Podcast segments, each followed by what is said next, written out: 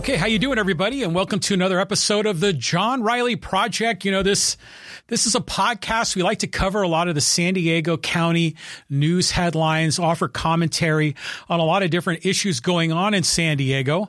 And, you know, I like to look at this through my own lens of um, our inalienable rights of life, liberty, and the pursuit of happiness, which is really sort of the the higher purpose of what this podcast is all about. So thanks for joining me. Uh, welcome. You know, this is episode number three hundred twenty-four of the John Riley Project. We're live streaming on YouTube and Facebook and on Twitter.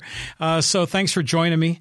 Um, we got a lot going on today. So we're going to talk about a big fraud case in the in, in the city of my hometown of Poway, where a, a guy like ripped off Social Security and veteran benefits. It's a big story. We'll chat about that. We're going to talk a little bit about some of the um, the whole concept of government as picking winners and losers. And I think there's some interesting insight in this when we look at the California state budget, but also some of the, you know, things that go on here in my hometown of Poway. We'll talk a little bit about Encinitas. Uh, there was a tragic uh, uh, accident with a teenager on an electric bike or an e-bike. I have some thoughts there. We'll talk about that. Um, a lot of interesting comments in the Voice of San Diego, uh, talking about Mayor of Coronado, Richard Bailey, and his future, as well as former San Diego Mayor Kevin Faulconer. We'll talk a bit about that, a bunch of proposed tax increases that are likely coming our way. Um, then uh, San Diego County Board of Supervisors, Jim Desmond, Uh, did an op-ed recently talking about congestion pricing, just an, another scheme SANDAG is cooking up to make it more and more expensive to drive a car in San Diego County and thus, you know, subsidize mass transit. We'll talk about that. Uh, there's been some new developments in the um, the sewage that's pouring out into the Pacific Ocean from Tijuana that's really affecting Imperial Beach and Coronado. And then finally, Todd Gloria with a, a new wel- corporate welfare scheme in San Diego. Makes you wonder about priorities, spending money on event promotion um, and subsidizing corporations rather than fixing our darn roads. So we'll talk about that too. So, wow, a lot on the table. Thanks for joining me. Um, it's been a few weeks since I've had one of my uh, San Diego County news updates. Um, gosh, I'm just so busy working on my other podcast with Lee Hacksaw Hamilton, and we cover all the sports all across America. That podcast is just blowing up. Uh, just really, it's a lot of work to keep up with all of this, especially all the post, uh, post podcast editing that I do. But, um, yeah, I, I missed last week. Just, you know, life got in the way. And then the week before that, I, I did my interview with Ed Franklin. It was great to have Ed on here. Uh, by the way, if you ever want to check out Ed's podcast, uh, Ed Franklin, No Limits. Another local guy here in town does a great job. So, Ed, thanks for joining me a few weeks ago here on the John Riley Project. Okay, so um, let's dive in and let's start with this initial story. And this just is interesting to me on a couple of different angles. So the, the headline in the San Diego Union-Tribune is that a Poway man's mother died in nineteen ninety and he accepted eight hundred thirty thousand dollars of benefits in her name for thirty-two years. You know, and this came out of her Social Security fund. It came from the Veterans Administration Fund. It was just a huge fraud case that spanned over three decades. And so this guy here in my hometown of Poway defrauding the federal government. Now, he's come clean. He's, you know, has to actually give up his house so he can generate enough money to repay um, the money that he essentially stole. Um, but I mean, it's just utterly outrageous, right? And so, yeah, on one level, you're upset about this because people defrauding, um, you know, Social Security, which everyone, you know, really wants for their retirement. You know, I'm getting closer and closer to that age where I'm going to need it. But this is, to me, I see this as just more evidence that the system itself is crumbling. The system itself is fiscally unsustainable, um, especially if you count a lot of these fraud cases that are piling in here as well. So this I mean, I, I could go down the deep rabbit hole on Social Security. I'll spare you of it. But, you know, my summary statement is, is it's an immoral, terrible policy um, that essentially is a wealth transfer from the young to the old and often from the poor to the rich. And the system itself is going to be unable to deliver uh, benefits to Social Security recipients in about ten years. Then what's going to happen? So, I mean, the federal government's got a terrible problem on their hand. And anytime someone comes forward with a plan to, you know, essentially restructure or, um, you know, revise the way Social Security is done, they just get raked over the coals and tarred and feathered in the public media. So, I mean, there's a time bomb coming here, and it's becoming in the, in the next ten years. So get ready for it. But yeah, it's, isn't it crazy though, that my hometown of Poway, you know, it's a great city. I mean, I've lived here now since nineteen ninety-six, and a great place to raise a family, uh, great school system, you know, at least academically, a very good school system. Um, but it seems like we're always in the news for the wrong reasons. If it's not a billion dollar bond, it's a water crisis, or it's just something else that's going on in our town. And usually you think there'd be more good news coming out of Poway, but this is just another kind of a crazy event. Okay, let's uh, let's move on. I, I want to talk, secondly, about this the situation with the California budget. And, you know, there's a there's a local angle to this, you know, uh, and I like to keep my podcast local. But just broad brush, there was this um, this another article. This was in CalMatters, and it was posted online by Chris Cruz, who is a, a local Powayian here in my hometown, kind of a community activist, likes to, you know, generate discussion and sometimes activism around certain local issues. And she posted this article, Winners and Losers in the California Budget. And it was interesting to me. Um, now, you know, we're wondering who's winning and who's losing, you know, in the California budget. You can go through this. It's interesting. The, the you know, recipients of, um, of Covered California, you know, these are people that are getting subsidies for healthcare. They're winning. Home buyers are winning because they keep getting subsidies to buy houses, which, by the way, is distorting our housing marketplace and causing a housing crisis, in my opinion. There are losers in this budget. You know, people that are pushing for climate change are upset about this. Um, You know, there, there are cities that want more money to address homeless. They're not getting as much as they want. They're upset about that. Um, even in education, there's sort of a mixed bag going on here. In K through twelve, they're getting more money. They're getting an eight point two two percent cost of living increase. So our local school district should be ecstatic about that. But on the other hand, they're cutting a two hundred million dollars, you know, grant for arts and music. But didn't we just vote on a proposition to provide more funding for arts and music in our California schools? I think we did. And then, you know, transit agencies are going to get five point one billion dollars over four years because, you know, all this mass transit is facing a fiscal cliff. We're going to get into this a little bit when we talk about Jim Desmond and congestion pricing. But essentially, ridership of mass transit is going down. The cost to you know, provide all these trolleys and subways and and trains and buses is really expensive and getting more expensive. And don't get me started on the California bullet train either, which I don't even know if they've laid any rail for that in the first place. But they're ended up getting not as much money as they want. So there's a lot of, you know, you look at the California budget, and remember they used to say we were always in a surplus. Well, now we're in a deficit, and they've got to make some tough decisions. And, you know, here we have Gavin Newsom, the governor of California. Many people suspect he might be the next president of the United States. I mean, especially if Biden drops out and Trump implodes. And, you know, a lot of people are are saying that that's one of the reasons why Newsom has been so aggressive attacking DeSantis right now, because at some point they figure that Biden is going to step down, citing health reasons or family reasons, and Gavin Newsom would be the the the the guy that would kind of take over. It wouldn't be Vice President Harris. It'd be Newsom.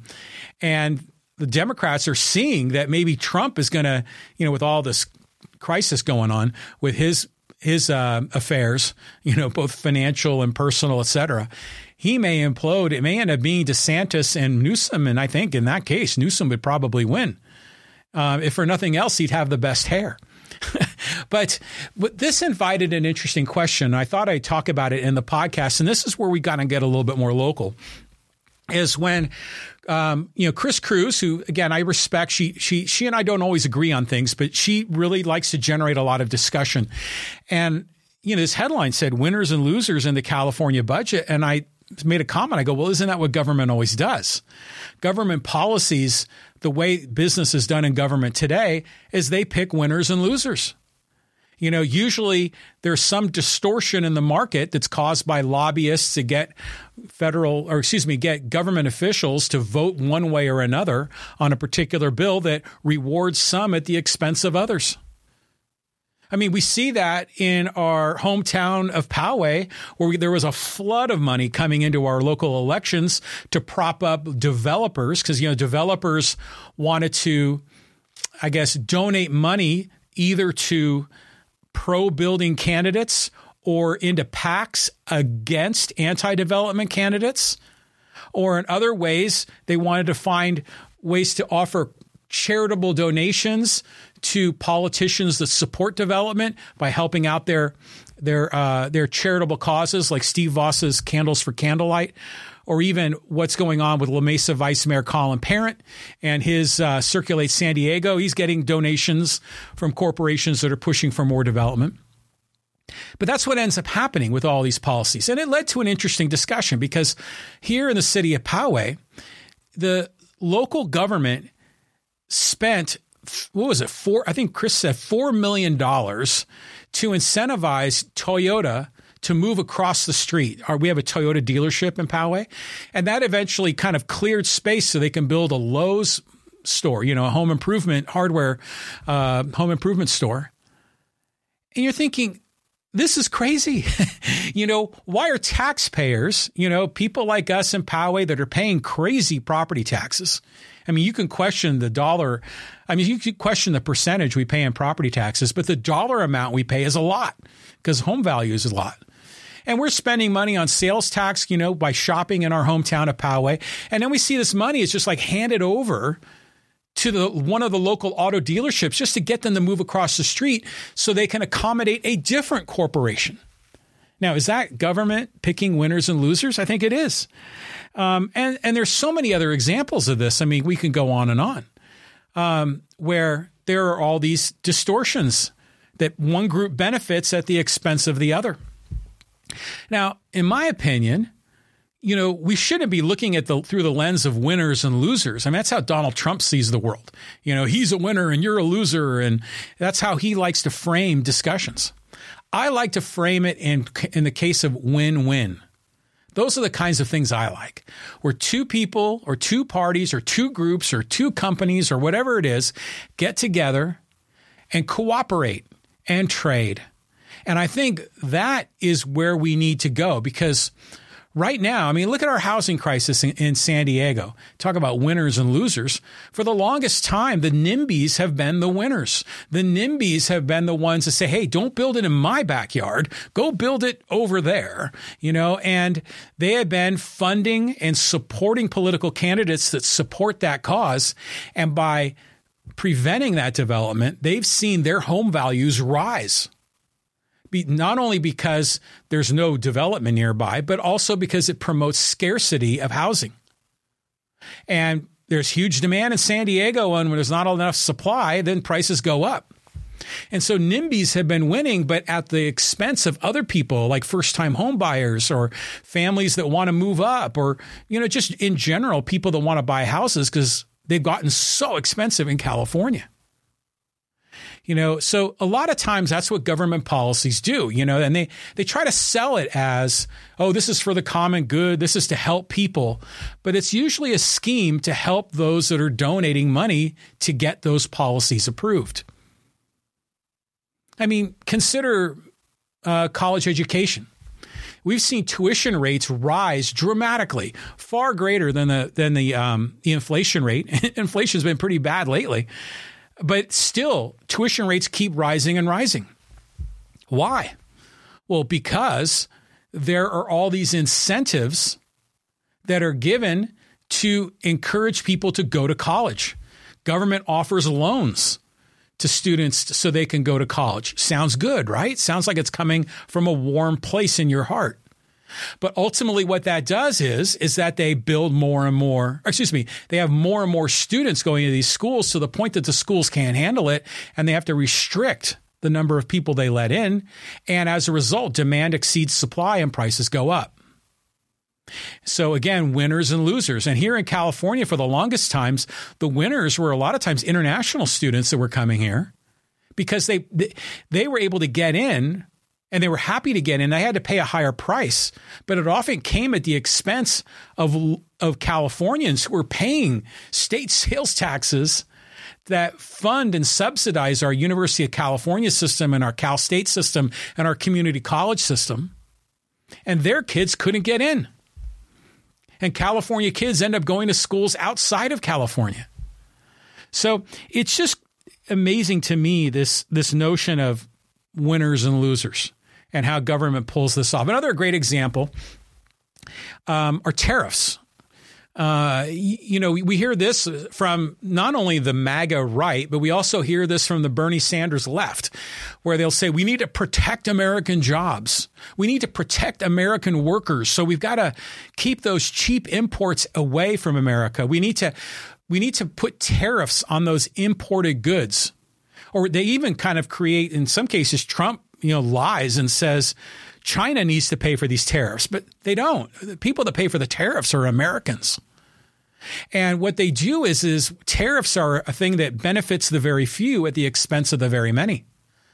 Tariffs reward corporations that don't want competition from overseas companies. And as a result, we get higher prices either from domestic suppliers or higher prices because of the tariff on the imported goods. Winners and losers. Baby formula is another crazy one as well. Remember we had a baby formula crisis about, I don't know, was it six months ago, a year ago?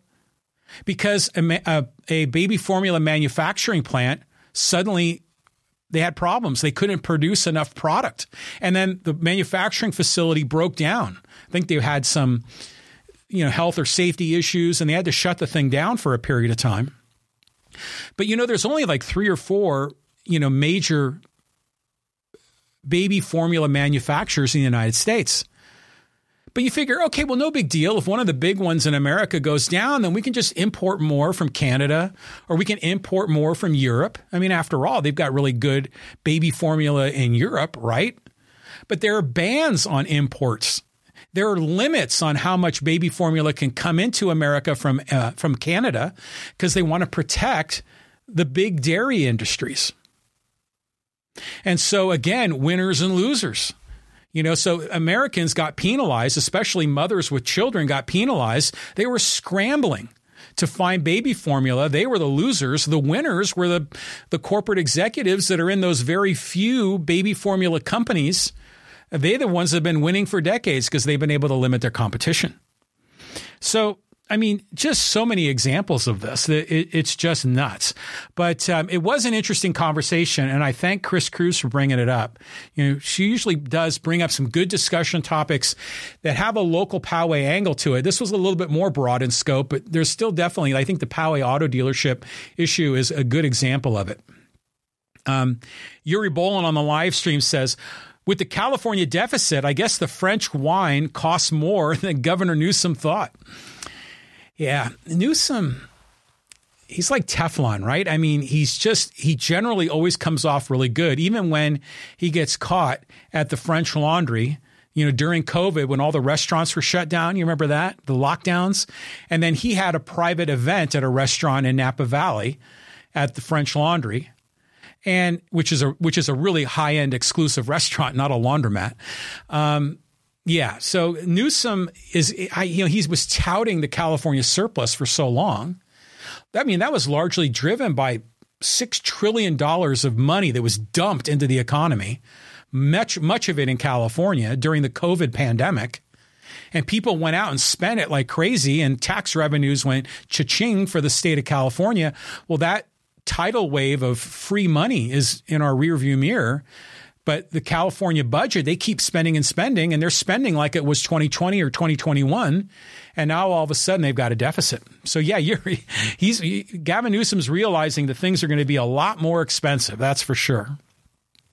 Okay, um, let's move on. I want to talk a little bit about e-bikes, but before we get to that, Um, let me just say, first of all, thank you. If you're watching on the live stream, um, I invite you to participate. We'll take all of your questions and comments in the live stream.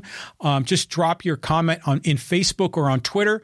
I'll get it on my screen. We'll get you involved in the podcast, kind of like a talk radio program for the twenty-first century.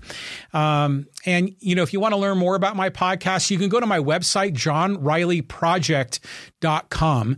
And there I've got all my former episodes, previous episodes. You know, this is episode number three hundred twenty-four. So I got all the previous episodes there, blog articles, uh, ways you can contact me, connect on social media. If you want to be a guest on this, you know, you can reach out to me there. You have some questions. If you want to donate to the podcast and support it financially, you can do that too. Just go to john riley project dot com. Okay, let's um, move down the list. And I want to talk about this e-bike issue. And I mean, e-bikes are exploding. I, I drive around and I see e-bikes all over the place. Um, and, you know, young kids, you know, teenagers and adults and older people on bikes. And generally, I think it's been a really great trend. But there was a tragic case that happened in Encinitas where a fifteen-year-old um, boy was killed on an e-bike.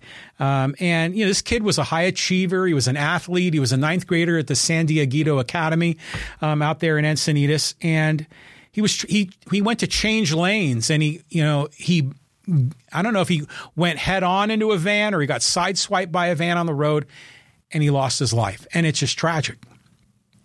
Well, this kind of brings up a lot of people are saying, well, what do we do about e-bikes? You know, and immediately you're you're seeing people kind of get all hot and bothered about it. We need more regulations on e-bikes, and we need to do this or do that. Well, you know, e-bikes are exploding. Um, I, I think they're a great innovation. I mean, I've, I've been toying with the idea of getting one myself. It's uh, it just makes biking a lot easier. It gets more people involved. It gets people out and about in the community. And I think as our cities become, let's say, less rural or even less suburban and become more and more urban, I think people are going to start to use bikes even more to get around town, you know, to do various errands. And e-bikes are a great way to do that. So it's been, I mean, this is, this is a beautiful thing. I mean, the e-bike revolution started a number of years ago, but they're just exploding everywhere. And you see them in the form of mountain bikes, in form of road bikes. Some of these look like these cool off-road B M X bikes that are e-bikes. And some of these kids, man, you see them flying down the street. Sometimes two of them on one bike going down the road. I will say, though, that there are some e-bike riders that are pretty out of control. And it makes you wonder what should be done with all of these e-bikes, because kids love them. I mean, it's it's a lot of fun. I mean, heck, I remember when I was a kid, I was, you know, a huge bike rider uh, back in the day. I raced B M X. But I also um, I remember my stepsister came into town once and she had a moped. And I rode the, I, and I was like fourteen or fifteen, just like this young man that was tragically killed in Encinitas. And I would drive that all around my hometown. And I thought it was the greatest thing.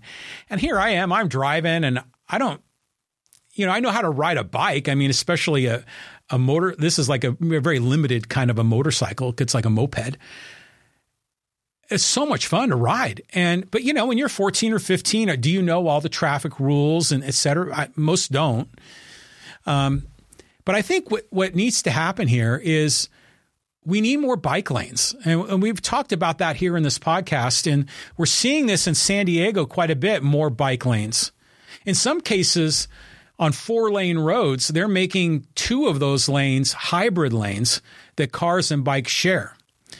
That still gets a bit dangerous. Um, you know, I've seen some communities where there's a road and then there's a curb, and, and then there's some landscaping, and then next to it, it's not necessarily a sidewalk, but it's like a bike lane, and it's just for bikes.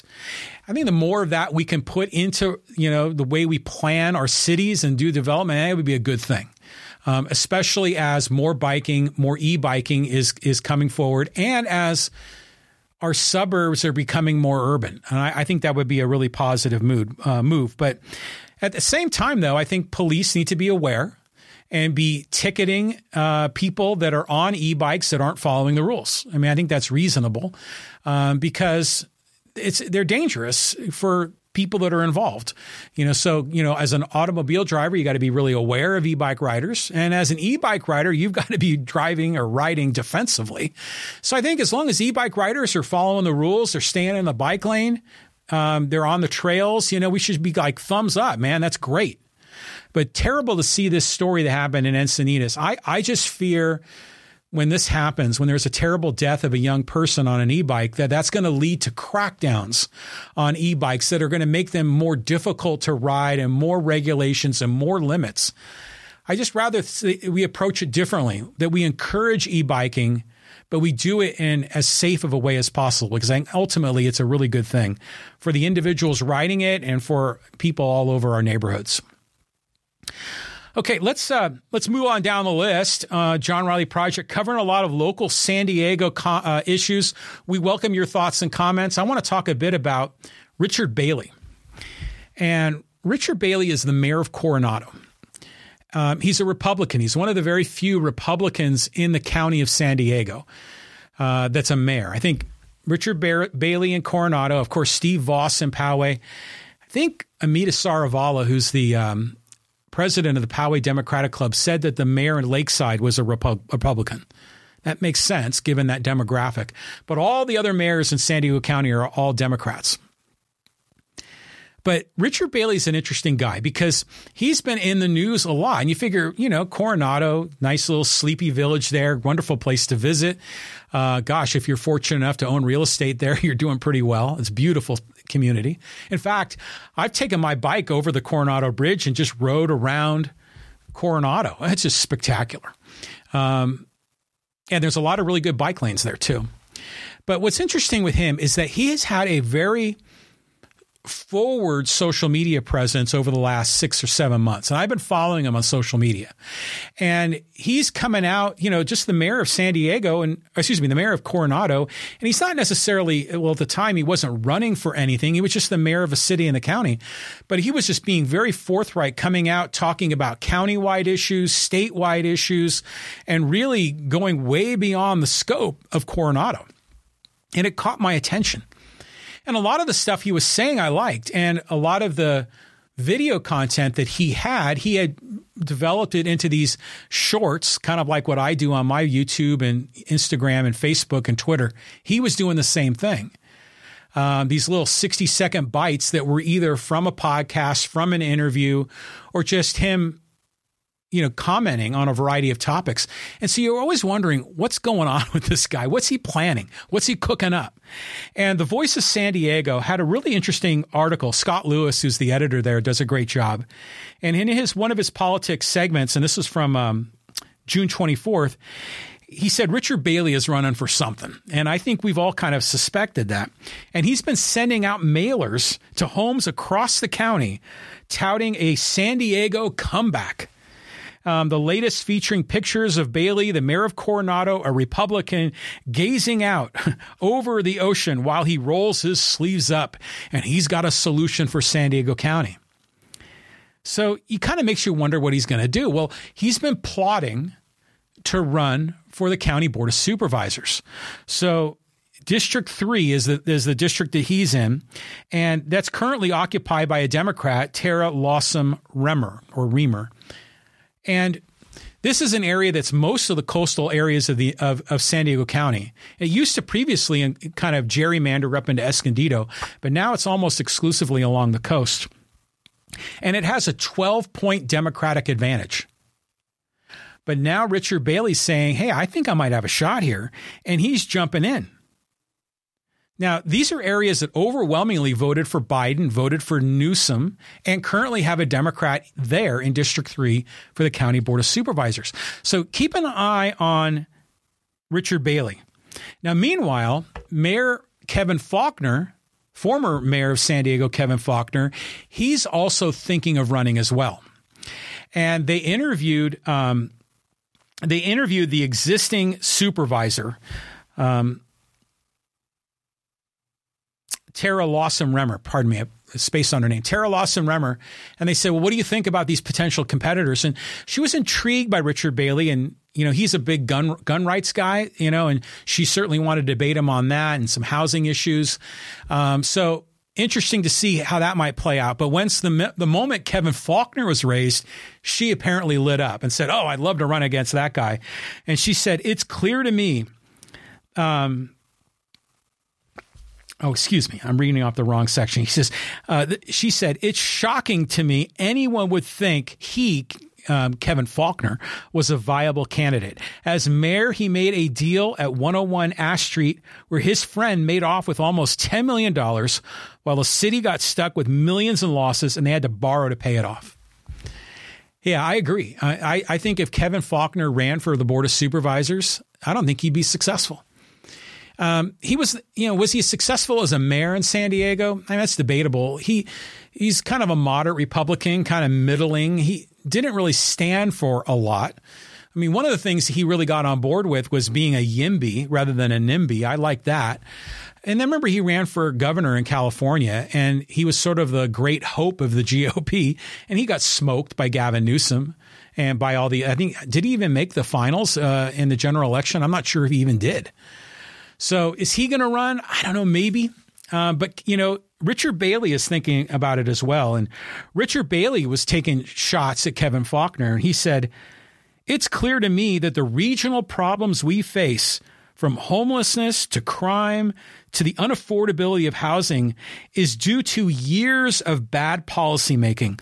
I don't have confidence that current or former regional leaders, you know, hint, hint, Kevin Faulconer, are up to the task of addressing these issues in a meaningful way. Um, I haven't made my decision, but I'm strongly considering running for the County Board of Supervisors." I think he already is now. But yeah, so, you know, we've got an election coming up for District four in the San Diego County Board of Supervisors starting in August. That's the one to take over for the disgraced um, Nathan Fletcher. And they're going to have a replacement election there. That's a district. Is it District four or am I District two? I'm getting them all confused. Uh, district, it's District four, I think. And then District three, this is the other one. This is the one that Richard Bailey's getting involved. So keep an eye on this guy. I, I think it's pretty interesting.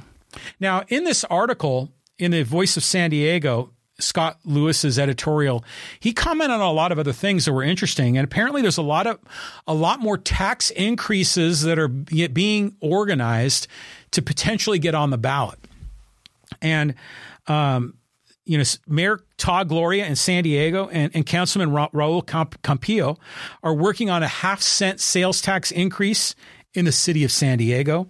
Um, SANDAG is looking at a half cent um, increase to fund more mass transit. So get ready. I mean, we're already seeing that in some cities in the state of California, the sales tax rate is over ten percent because there's a base level by the state. Then the county adds a layer, and then each individual cities also add a layer. And when you add it all up, many cities in California are over ten percent sales tax. It's crazy. And so a lot of these guys are plotting and scheming to find out ways to do this. Now, you would think that their revenue should be going up pretty substantially because home values are going up, and therefore property tax revenue should be increasing. And all this sales tax revenue that's coming in already, um, that's been increasing as well, you know, as we've recovered in the economy after the pandemic. But, you know, they want more and they want more and they want more. So, you know, look over your shoulder because it's coming. Um, but let's keep an eye on this. Richard Bailey, kind of an interesting guy. You know, he's just sort of positioning himself. He's a political animal for sure. Um, there are things about him I don't necessarily support. Um, but there are things about him I do like. You know, it's just a mixed bag like most politicians. But let's keep an eye on him. And he is an interesting guy, in my opinion, because he's one of the few Republicans. You know, say what you will about either party, but San Diego is overwhelmingly Democrat. So usually when Republicans run for higher office lately, they've been getting smoked. So is that going to be the future of Richard Bailey? We're going to see. Okay. Um Before we go further, um, I want to get and talk a little bit about Jim Desmond and congestion pricing, and then we're going to talk about Imperial Beach. And and I got our whole, you know, community forum, San Diego Community Forum, where I respond to social media comments, and I'm very happy to respond to your live stream comments. If you have thoughts and opinions on any of these issues, just type them in the live chat on Facebook or YouTube, and I'll get you involved. Um And if you want to learn more about some of the other things we're doing, you know, I talk about Poway a lot because I live in Poway, and we started this podcast by interviewing a lot of the political candidates in my hometown of Poway. I created a store called poway store dot com. You go there, got all kinds of Poway merch, coffee mugs and T-shirts and sweatshirts and all kinds of stickers and fun things there. If you go to poway store dot com, you can check it out. Okay, let's move on and talk about County Supervisor Jim Desmond. And I've commented on him a few other times as well. He's been very outspoken about the homelessness crisis, saying that housing first doesn't work. He's one of the Republican minority guys at the county level. And he came out with this op-ed. I saw it in the Escondido Times Advocate, and it was about congestion pricing. And in his op-ed that he wrote, or perhaps one of his staff members ghost wrote it for him, he said, "We've known for a while now that SANDAG, which is the, you know, the San Diego Association of Governments, the federal government and the state of California have been looking to implement a per mile tax." Yeah, we've we've heard a lot about that. A lot of people are really afraid of that. Um, now, in general, I, I I buy in on that conceptually. You know, if you pay for the if you use the roads, you should pay for the roads, and if you use the roads, you should pay for them in proportion to how much you use them. So a per mile tax makes sense to me conceptually. The question is, is how would they implement it? Now, for the longest time, they've been having they've had an indirect per mile tax by using the gas tax. But that's, you know, still a imperfect model because on one hand, electric vehicles don't pay gas taxes. Although as an E V owner myself, I pay a much greater amount in my California car registration fee every year. By the way, a lot of people don't realize that. Um, but also for the longest time, you know, we we now have seen greater efficiency of vehicles. And so for some vehicles, they use a lot less gas and therefore pay a lot less gas tax than other vehicles that are gas guzzlers that are paying a lot more. So it's not really optimized on a per mile, but it's sort of roughly kind of in the ballpark.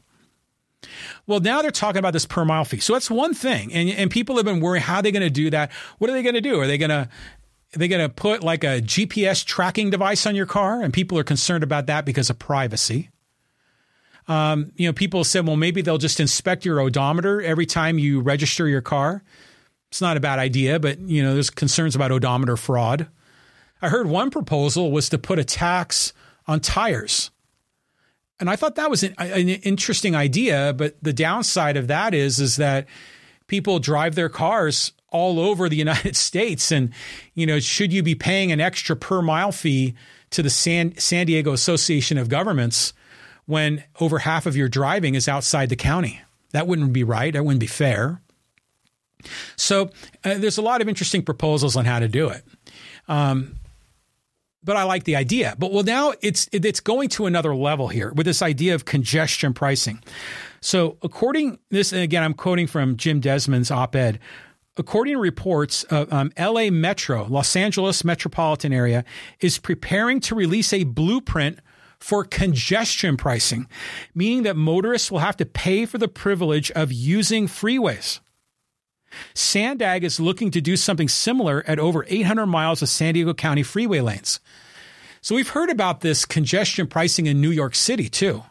In fact, about a year and a half, our family was in London. Uh, we, we went on vacation in the U K. We had a great time, by the way.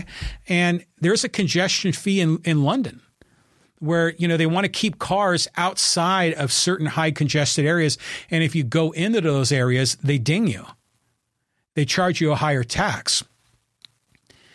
And Jim Desmond's upset about this. He's like, what? You know, we're already paying taxes, income taxes, gas taxes, property taxes that go and are used to fund roads and freeways. And now they want to tax us again on that. And I think that's a fair criticism.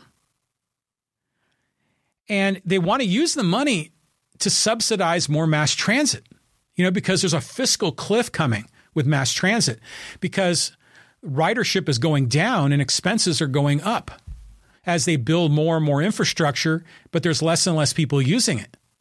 I mean, when you're driving down the road and if you see the San Diego trolley, I challenge you, look inside the the, uh, the trolley cars and ballpark what percentage of those cars are full. Every time I've checked, it's like twenty percent, maybe thirty-three on a busy day. And there are exceptions, like, you know, when the Padres are playing at Petco and or when San Diego State is up at V A S Arena, you know, they'll all pile in for an event. But in terms of just like regular commuters, when I see it, it's a, it's pretty low. I challenge you to do the same. I do the same thing with buses. It's just kind of my thing. I'll just look inside. I kind of ballpark, hey, how many of those seats look like they're occupied? And it's always a really small percentage. So should these motorists be paying more money to subsidize mass transit? I mean, Jim Desmond is raising a stink about this. He says, and the reality is we will see this type of tax more and more as public ridership continues to decrease and lose billions of dollars. Instead of allowing the market to dictate the conditions, the government is obsessed with punishing the majority who drive to pay for the few that, that, that take public transit. And he goes on to say, government agendas should not be used to change behavior by taxing us into fixed rail trains and buses. Instead, changing behavior, cus- instead of changing behavior, customer entities should incentivize technology and innovation. Government should embrace what most people are already choosing and make it cleaner, safer, and more efficient. Well, I'm not one hundred percent on board with you here, sir. Um, I like this, um, his angle, because it's kind of like tariffs. Remember, I talked about tariffs benefit the few at the expense of the many. Well, that's what this these congestion fee, uh, uh, congestion taxes are all about, of taxing the few, excuse me, taxing the many who drive cars to benefit the very few that choose to take mass transit. And yeah, look forward to innovation, look forward to technology. You know, the future, I think, is driverless cars. I think the future is, is that we don't own cars, or very few of us own cars, that we just hail a driverless car that takes us where we want to go. It's almost transportation as a subscription. You see software as a subscription right now. I think transportation is going in that same direction. Okay, we've got a couple more comments here on the live stream. Let's get everyone involved. And uh, Julie Randolph uh, commenting a little bit on Social Security, who I was talking about earlier. And she says, there are a number of programs run by the Social Security Administration. A crawl through the website turns up a mind-boggling amount of detail. I had no idea how many programs there were until Dennis McRoberts spoke at our parent support group some years back. Yeah, there, there's a lot there. It's not just retirement insurance. I mean, there's disability insurance and there's a lot of other things. But regardless, the program itself is not sustainable. If you just don't touch it, if you're afraid to touch it, at some point the reserve, the trust fund is going to be empty. Uh, Matt Brannigan on the live stream says, well, we won't be able to call them freeways anymore then. Yeah, you're right. If we're paying a per mile fee, if we're paying a congestion fee to get on the on the freeways, they're no longer free. They become toll roads. Um, now, again, I, I'm not in opposition to the idea of toll roads because you should pay for what you use. And I think there are efficient ways to do toll roads. It's not like you've got to stop every mile and there's a person in a booth and you got to hand them seventy-five cents and go the next mile and pay more.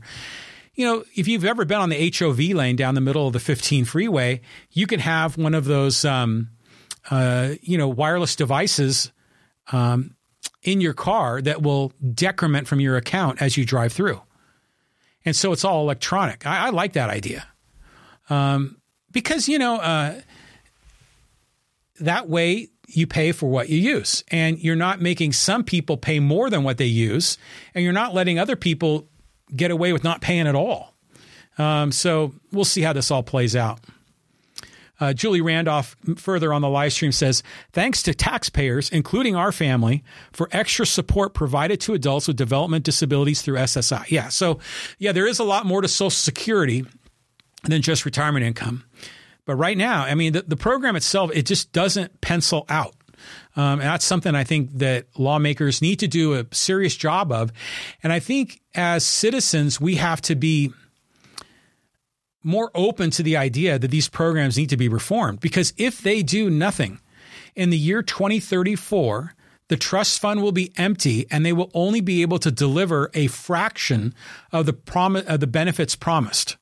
And oh, by the way, that's roughly about the time that I'm going to retire.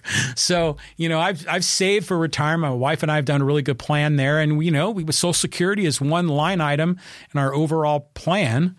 Uh, but it's always been that one line item. We were always, you know, it wasn't a stone cold lock. And it, it's going to be an issue. Um, it's it's something that right now, it don't make fiscal sense. Um, and the more they avoid addressing it, the worse the problem's going to get. All right. Um, let's move on down the list. Got a couple more comments. We're going to talk a bit about the sewage in, from Tijuana, and there's been some new developments there, and Todd Gloria in San Diego and some of his ideas. Then we'll get to our community forum segment. So let's go here. We'll talk about this demand from San Diego county leaders, mayors, supervisors that are saying we've got a crisis with this Tijuana sewage that's flowing into the ocean and we got to do something about it. Well, the county board of supervisors, I think, did the right thing here. They declared a state of emergency on this. I think this is terrific. And so the county board of supervisors has said, this is something that we've got to We've got to address. And, you know, a state of emergency is mostly symbolic. It's not like they can wave a magic wand and solve the problem. But when you declare it a state of emergency, it gets a lot more attention, a lot more focus. And they're demanding that President Biden fix this because, you know, the sewage is coming from Baja California. It goes into the Tijuana River and it flows north and west into the into the United States, into California.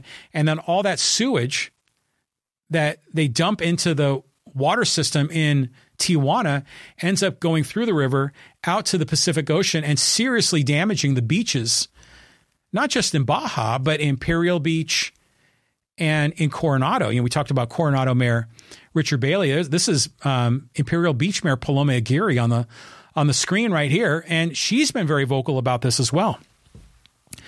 So members of San Diego's congressional delegation, so those are our five House of Representatives that are here in San Diego County, uh, Congress people, um, they have approached uh, Biden and urged him to take action on the issue. So here we go. We have congressional representatives, boards of supervisors, mayors that are all saying, come on, man, we got to fix this. Um, and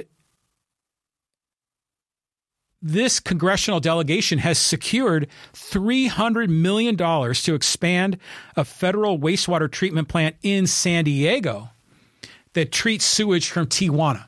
Now, this is interesting to me because I know for the longest time they're saying, hey, man, Mexico, you guys got to fix this. Because ultimately, they're the ones that are causing the problem. It's a property rights thing, right? I mean, they're they're damaging the river, and if You know, if you're downstream, you get the crap that flows downstream. And I mean crap both literally and figuratively. Um, and ultimately, that's where the responsibility should be. And yeah, the federal government needs to be handling this with, with Mexican officials. But how long has this been going on? I mean, I've been in San Diego since the early nineteen eighties, and I remember hearing about it back then. It's just a problem where people point fingers and nothing ever gets solved.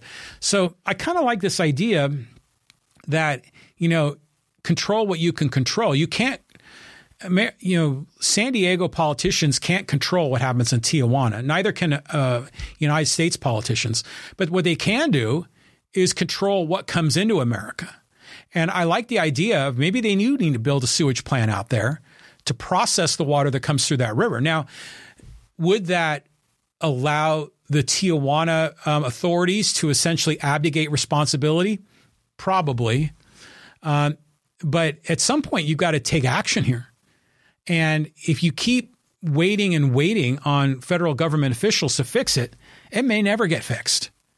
But the, what really caught my attention here is how much this is affecting Imperial Beach and Coronado. So listen to these numbers. The shoreline in Imperial Beach has yet to open this year. and it's almost July. And Coronado has seen its beaches shuttered on and off for weeks on end. And according to Imperial Beach Mayor Paloma Aguirre, who's, who's presented there on the screen, she said, "The south end of our beach has been closed as of today for five hundred sixty-two consecutive days. The situation is very dire."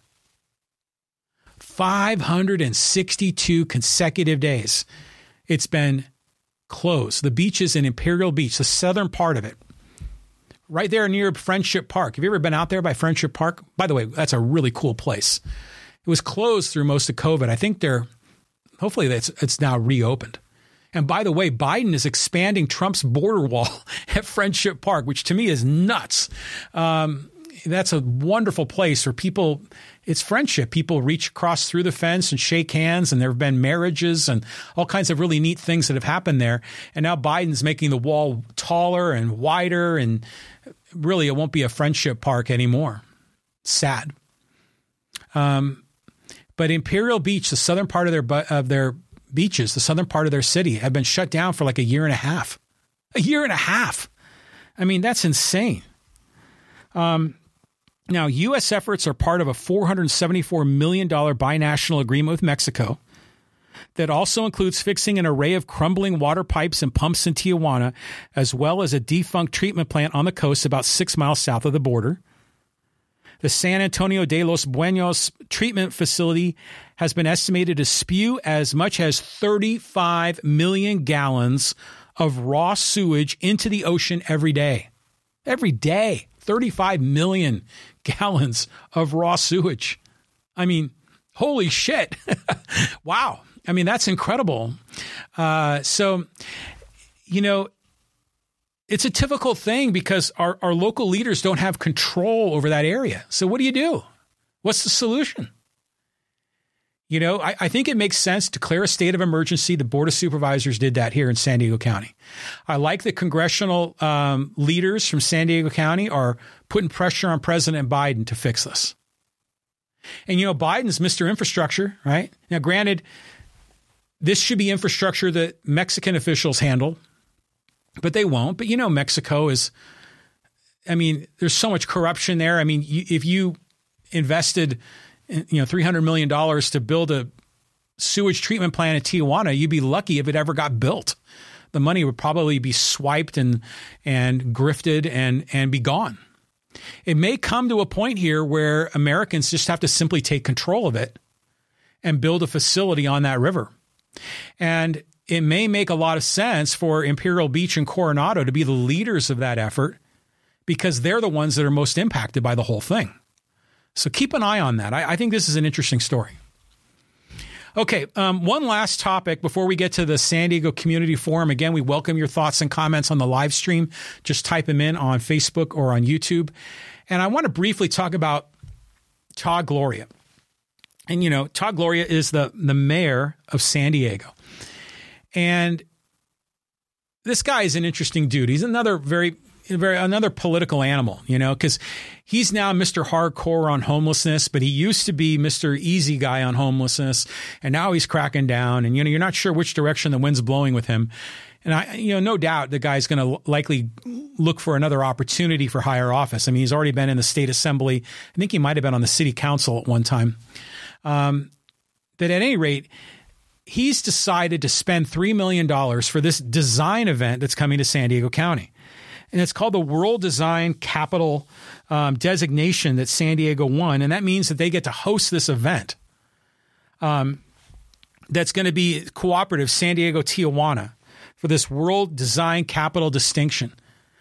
And Mayor Todd Gloria and a lot of people in San Diego were all for this, you know, because it's a prestigious award.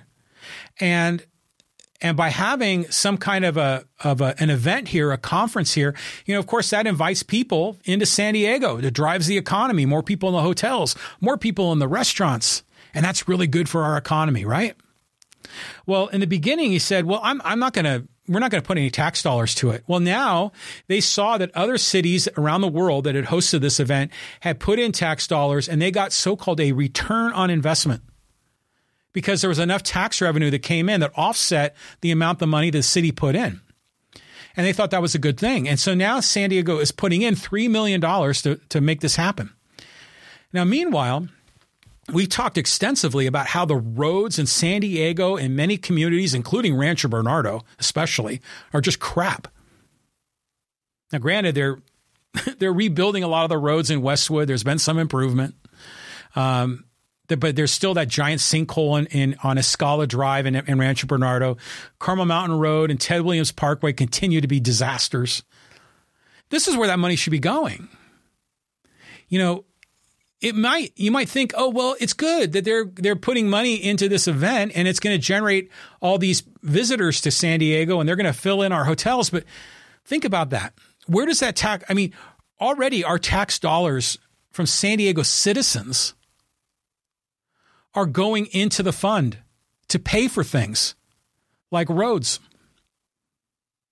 But instead, they want to divert it. They essentially want to provide a, it's like a corporate welfare scheme so that they can kind of grease the system to get more tourists into town so they can tax the tourists.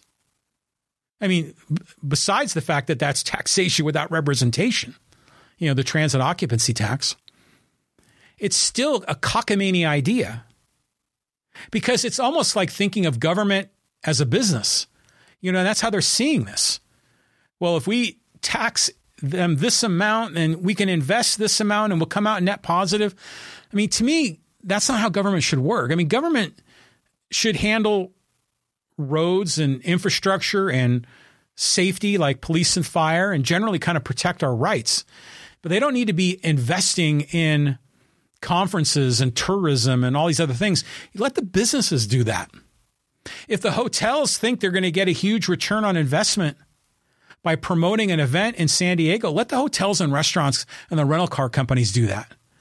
Don't try to shift that burden to San Diego taxpayers. I mean, and frankly, they really even sh- should have shifted a lot of that burden. I mean, if you want to shift the burden to the actual people that are coming here, well, don't do it through a tax. Just bundle it into the price that they pay for hotels rather than making it a tax. That's how they see this whole system. And to me, it's like a scheme. But in the end, it's like, Todd Gloria, man, what are you doing? This is an opportunity for, here for you, I think, to stand up for what's right for San Diego and invest the money in San Diego for San Diegans. But instead, he wants to use the money to attract people from outside of San Diego to spend money with corporate interests in San Diego. I mean, come on, man. What are you doing? So uh, put the money into roads, man. That's what we need. That's what we really need. Um, and I know in the whole scheme of things, San Diego city budget, three million bucks isn't very much. I think their city budget is at two billion. It's something like that. It's um, so this is just like a fraction of one percent. But still, the point is, what are you doing? And on top of it, he's flip flopped on this, you know, which I think makes him look very unprincipled. What do you think? Okay. Um, wow, so much going on here. Um, how far are we into this? We're fifty-seven minutes in. Um, you know, I normally do these podcasts Wednesday at twelve noon. That's my goal. And sometimes I'm a little late. I got started a little bit late today. Um, I missed last week. I need to do it more often. But I'll tell you what, when I do these live streams, I get a nice live stream audience. And thank you for those of you that are watching right now. I appreciate your support and your and your viewing. Uh, but I get so much more traffic on, on um, how I post this content online in the form of YouTube shorts and YouTube clips and Instagram posts and everything else. I take this hour, hour and a half podcast and I repurpose it in so many different ways and it just works really well. But I love doing the live stream because it gets people involved. Okay, let's uh, let's go to our San Diego Community Forum um, and take a look at what some of the people are saying out there. And this is from Craig Foreman on our YouTube channel talking about the Poway Unified School District and the potential for another billion dollar bond. And he said, one solution is to exercise eminent domain on the so-called billion dollar bonds issued many years ago. Yes, eminent domain can be used on contracts and bonds and is not limited to eminent domain related to real estate. wow. I mean, I, I, and I he and I had a little bit of a back and forth on the YouTube channel commenting on this. I didn't know that. That, you know, when when I was a candidate for school board in twenty fourteen, we were trying to find ways to solve the problem because those bonds are not callable, which means the these uh, capital appreciation bonds are not callable. It means they can't be refinanced. And so Poway Unified School District is essentially stuck. They borrowed roughly one hundred million dollars and are paying it back with roughly one hundred, excuse me, with one billion dollars, a ten to one ratio. And and by the way, it didn't solve all their infrastructure needs, and now they want to go back to the well, and they're talking about a bond that could easily be over a billion dollars. The last one they tried was around half a billion. But it's interesting that eminent domain might be a solution, which would mean that the government could seize these bonds as property. The government could seize these school bonds, but they have to pay market value for them.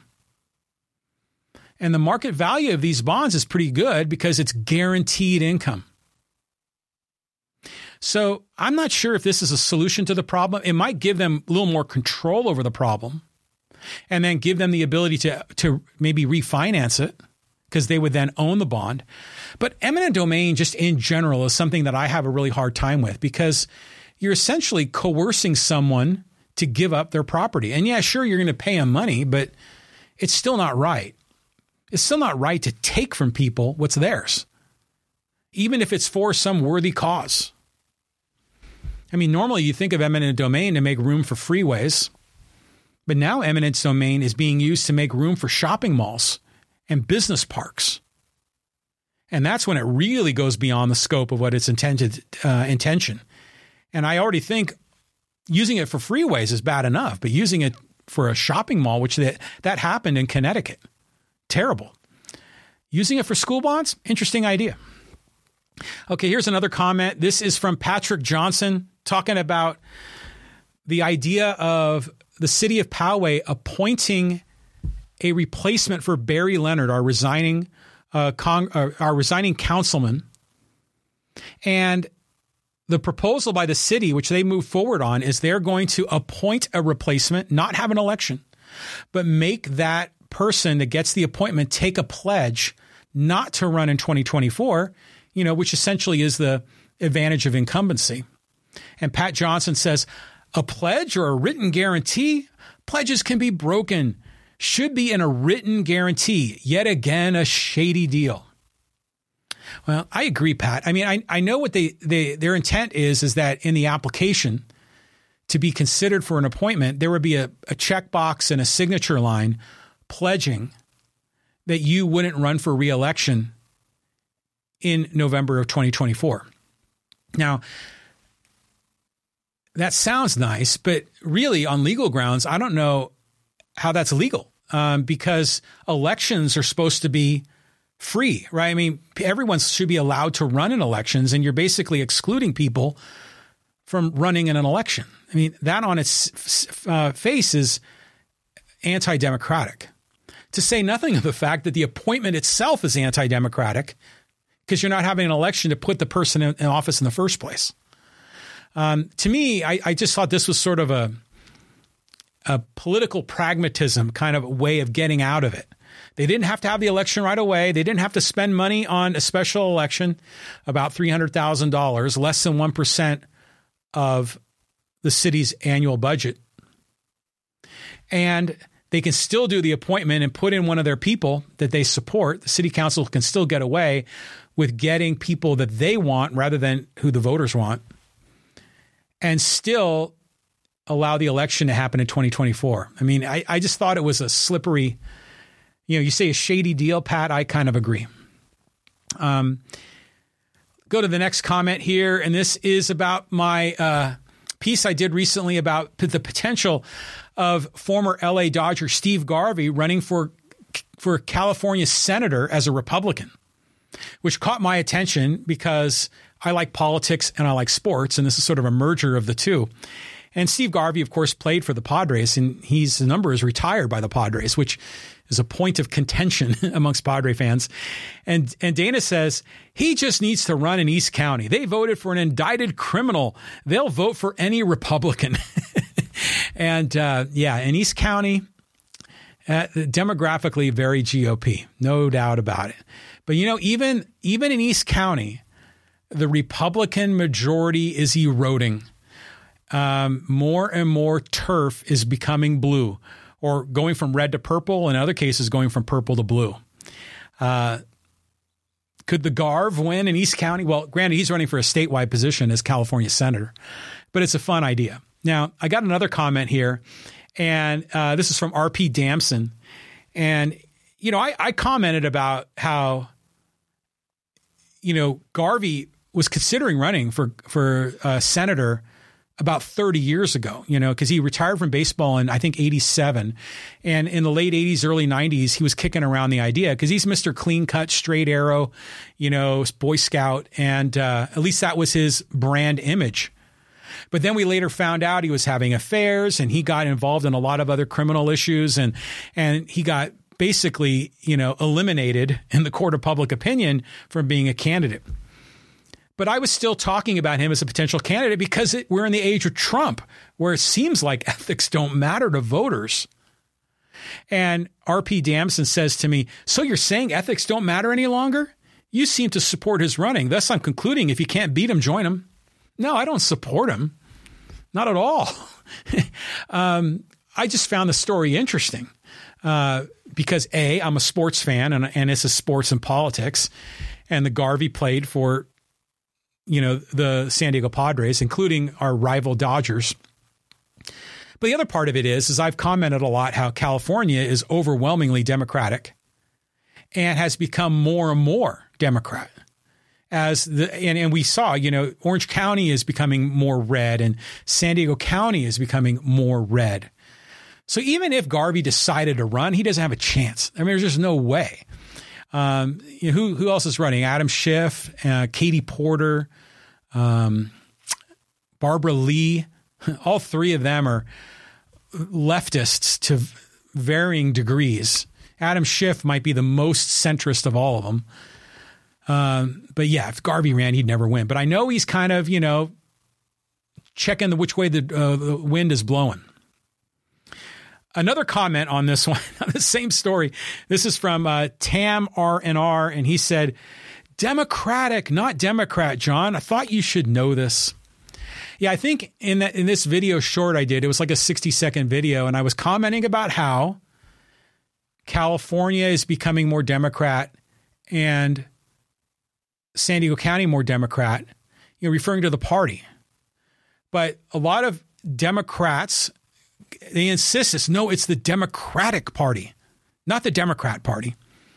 Because usually people will say Republicans and Democrats, and I just kind of got into the flow of saying it that way. You know, by the way, I'm not a Republican or a Democrat. I'm independent. I'm no party preference because I don't like either one of them. But it's interesting now that I'm seeing more of this objection, like it's some sort of a, quote, tell that you are a Trump supporter or something like that if you refer to them as Democrat Party. That's kind of an odd one, but I'm starting to see some chirping about that on social media. And um, here's one more comment in the San Diego Community Forum. This is from Meg Grote, and she said, and she's talking about homelessness in Poway. Because, you know, Poway enacted a ban on homeless encampments. And San Diego, by the way, just recently passed a similar law. And, the, and basically it is that if you're if you're homeless and you're setting up a tent or whatever, and you're on the sidewalk or on public right-of-way or on any other public land, you can be removed if there are available beds in shelters that are nearby. Which, by the way, I don't know if there are any shelters nearby Poway. But that's a whole other topic. But she said, I need shelters. So I guess Meg is homeless.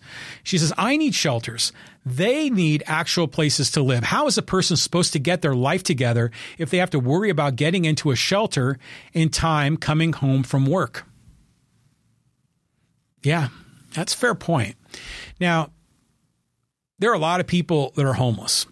Um, Meg is homeless as well. Now, Meg must have a computer or a smartphone responding to YouTube messages, which goes to show you that people that are homeless aren't completely destitute. Um, they have income and, you know, they have some modern conveniences, even rudimentary. But in the end, I, I, I'm conceptually okay with this idea that you can't just set up a tent anywhere on public property or on the sidewalk, because there are rules about how those public lands should be used. I can't go down the street and set up a tent in front of my neighbor's home on their sidewalk. And that would be wrong. It would be invasive. And it's not my land in the first place. I don't have permission for whomever owns that land, even if it's government land. But the other point of this is, is yeah, they have to have a place they can go. Now, are they going to have more shelters available? I know they're really trying to ramp that up, but that's slow coming. The county board of supervisors, and I even think some cities are buying old motels, converting them into shelter for the homeless. Is that a good solution? Debatable. Might be good short term, but does it provide a long-term solution? I don't know. Todd Gloria had an idea of partitioning off a portion of Balboa Park where camping in tents would be legal. I kind of like that idea. Um, that makes sense to me. Uh, Because you, if you're going to remove homeless from certain areas, you have to have a place where they can go. Otherwise, it's like whack-a-mole. You know, you, you move them from one area and they pop up somewhere else. And that's not really a sustainable solution. Now, one other idea I heard, and I think was it the city or the county, the city of San Diego or the county of San Diego, had vacant county buildings, office buildings, and using those as a temporary place for homeless. I like that idea as well, because the building's just sitting there unoccupied. They could use it for that. That's a good idea. Um, uh, zones where camping is legal, that's a good idea too. There was one other proposal that was being kicked around by Bill Walton and a nonprofit here. I think it was called the, is it the Lazy Duck Foundation? Something like that. About trying to get the federal government to partition off an area of Miramar Marine Corps Station just east of the fifteen and making that open for camping, and then providing more services and amenities that nonprofits or other agencies could provide to help these people get on their feet, get counseling for addiction and mental health issues, maybe get transportation to jobs. You know, our unemployment rate is just so darn low that there should be opportunity for these folks to get back on their feet if they want to get back on their feet, and if they have the ability to kind of start from a stable position. I mean, it's, I mean, it's one thing, you know, according to Meg here in the um, comments about trying to get a job and then get back to your shelter and all that, but it's got to be even worse when you've got all of your worldly possessions, every last little thing you own, in a tent somewhere in downtown San Diego. I would imagine most of those people are unwilling to go very far away from their tent because that's all they have. You know, if they converted some of these office buildings, the vacant government-owned office buildings, then people could secure their possessions and lock the door. They might have to share it with a few other people. That's like a step in the right direction. But in the end, in my opinion, and I will ag- agree with Richard Bailey on this, the Coronado mayor, who's now going to run for county supervisor, that our politicians and the policies they put forward for years and years, for decades and decades, have what is what caused the homeless problem in the first place. Most people are homeless because they can't afford rent, or they lost their home in foreclosure and they can't afford another place. Why is housing so expensive in San Diego? Well, on one hand, it's because so many people want to live here. The demand is high. It's a great place to live. But for so long, we've had limits in the amount of development. We've had NIMBYs, not in my backyard, saying, no, don't build that farm in Poway. Leave it as a golf course or leave it as vacant land. We don't want more development on Poway Road. We don't want more development in Rancho Penasquitos or at the Merge fifty-six. We don't want more development in Oceanside, Escondido, Carlsbad, La Mesa, El Cajon, Imperial Beach. Every city is going through this. and local citizens put up a big kerfuffle about blocking development. Or if development is allowed, they don't allow high-density development because there are all these regulations for the size of apartments and the number of parking spaces you have to have, and all these limits, the height limits as well, that disincentivize multifamily housing. And as a result, there's not enough supply to meet demand, and pricing goes sky high. And that's why a lot of people are homeless. And, and sure, there's an addiction issue. There are mental health issues. It's almost a chicken and egg. What comes first? Were they were they um, sober and of healthy mind, then became homeless, and then became an addict, and then began to have health a mental health crisis? Or was it the other way around? Were they an addict with mental health issues that ended up losing their job and losing their place to live because they couldn't stay there any longer? That's a debatable point. And I think you have to have the ability to solve the problem along both tracks. And I think that's one of the things that Jim Desmond was saying, is that housing first doesn't solve the problem. You have to have all these other services as well. And you do. But ultimately, the problem was caused years, decades ago by preventing development. Because if we had more supply, prices would be lower. If we had more supply of apartments, more supply of condos, then people would move up. First-time home buyers would buy those. And then less expensive apartments and less expensive rental houses would become available. Some people say, well, all they want to do is build homes for the rich. And they do. That's where a lot of the new home development goes. But that means then middle-income people or upper-middle-class people can move into those homes, which frees up middle-income households throughout the county that middle-income people can buy, or lower-middle-income people can upgrade into as their career develops, which opens up more housing at the low end. There's a cascading effect here. They need to build more. But that's not going to solve the problem overnight. I mean, they got it. That's going to take – it took us years and decades to get to this mess. It's going to take a long time for them to build more, to build enough supply, and because they're getting resistance at every step of the way. They're getting resistance in Mira Mesa and in University Town Center for making those communities more high-rise, more urban. And that's going to continue to go on and on, all this resistance. Now, the good news is, from my point of view, is the NIMBYs are not as successful as they used to be. In fact, even Gavin Newsom and the Democrats in Sacramento are now YIMBYs. Yes, in my backyard. Todd Gloria has talked about that too. Democrats are coming around. Here in Poway, there's more development going on. Now, the way it's happening in Poway, there's a lot of money in politics and money being spent for and against certain, you know, candidates for mayor and city council to try to get those people to pass laws to expand or restrict housing, and it becomes all distorted. That part is not healthy. That part is dysfunctional. But the fact that they're building more, I think, ultimately is good. And I think, what did I hear? Was it a seventy thousand unit shortage in San Diego County? Don't quote me on that number, but it was an astronomical number of the number of housing units. We were in a deficit in San Diego County. And so, you know, some argue, is the is Sacramento delivering housing mandates to require cities to expand housing? Some people say that's happening. Some people say it's not happening. But it's clear that we're seeing more affordable housing being mandated in various cities.